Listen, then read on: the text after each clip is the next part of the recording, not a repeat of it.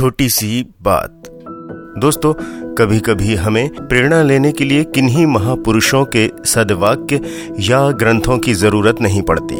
हमारे ही आसपास के साधारण से दिखने वाले लोग अनायासी कुछ बातें ऐसी बोल देते हैं जो जीवन की वास्तविकता को सामने ले आती हैं। अभी पिछले दिनों एक संदेश प्राप्त हुआ, जिसमें लिखा था कि व्यक्ति जब अपनी गलतियों पर वकील और दूसरे की गलतियों पर जज बन जाता है, तब फैसले नहीं, फासले हो जाते हैं। जाने अनजाने में कही ये बात दिल को छू गई। गलतियाँ होना या गलती करना मानव स्वभाव की प्रकृति है। अगर गलतियाँ होने का नैसर्गिक गुण मानव के अंदर नहीं होता तो शायद हम भगवान बन गए होते। हमारे समाज में दो तरह के लोग होते हैं। एक वे जो साहृदयता का परिचय देते हुए अपने स्वयं के द्वारा हुई गलती या गलतियों पर शर्मिंदा होते हैं और उस गलती की भविष्य में पुनरावृत्ति ना हो इस बात का विशेष ख्याल रखते हैं।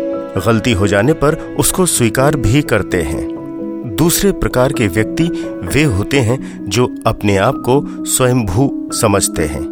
यानी अपनी हुई किसी बड़ी से बड़ी गलती पर भी वकीलों की तरह दलीलें देने लगते हैं और अपने आप को पाक साफ़ बताते हैं। आपके हर सवाल का जवाब उनकी ज़ुबान पर होता है।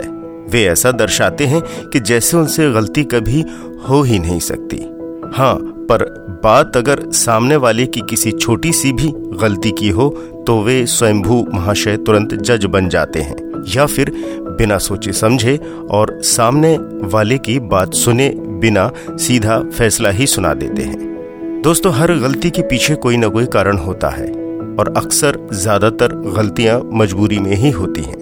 व्यक्ति कभी कभी सर्वजन या अपने परिवार के हित में कुछ कठोर निर्णय ले लेता है, जो अन्य लोगों को गलत नज़र आती है या जिसे लोग गलती मान लेते हैं।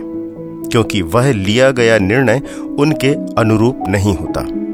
तो जब भी आपको ये लगे कि आपने जो भी निर्णय सर्वजन के हित में लिया है और वह सही है तो बिल्कुल निश्चिंत रहें।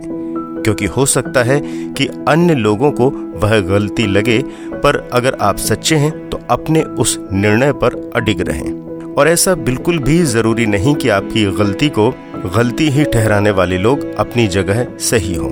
अब उदाहरण के लिए मैं अगर दुनिया से बोलूँ कि मैं ही अमिताभ बच्चन हूँ तो हो सकता है कि मेरे आसपास के वे लोग जो मुझ पर निर्भर हैं या आश्रित हैं, अथवा किन्हीं कारण से मेरा प्रतिरोध नहीं कर सकते तो वे भी बोलेंगे कि हाँ आप ही अमिताभ बच्चन हैं। इसलिए किसी की परवाह ना करें, और यदि वास्तव में गलत नहीं है, और आपके निर्णय की सराहना करने वालों का प्रतिशत अधिक है तो समझ लीजिए कि आप सौ प्रतिशत सही हैं। बस कदम बढ़ाइए और आशाओं और उमंगों की नई दुनिया में प्रवेश कीजिए।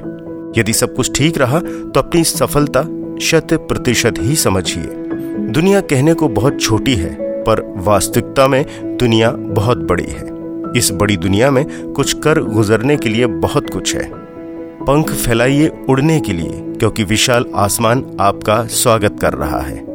और जब आप उड़ते उड़ते ऊंचाइयों तक पहुँच जाएँगे, तब अपनी वकालत और आप पर जजमेंट करने वाले लोग भी आपसे फासले दूर करने के लिए अपने फैसले बदल देंगे और फिर भी यदि वे स्वयंभू लोग तब भी फासले रखते हैं, तब आप समझ लेना कि आप 200 प्रतिशत सही थे और सही हैं। अगर मेरी इस छोटी सी बात ने आपके दिल को छुआ हो तो मुझे लगेगा कि मेरा उद्देश्य सफल रहा मिलते हैं अगली बार एक और छोटी सी बात लेकर। तब तक के लिए अलविदा।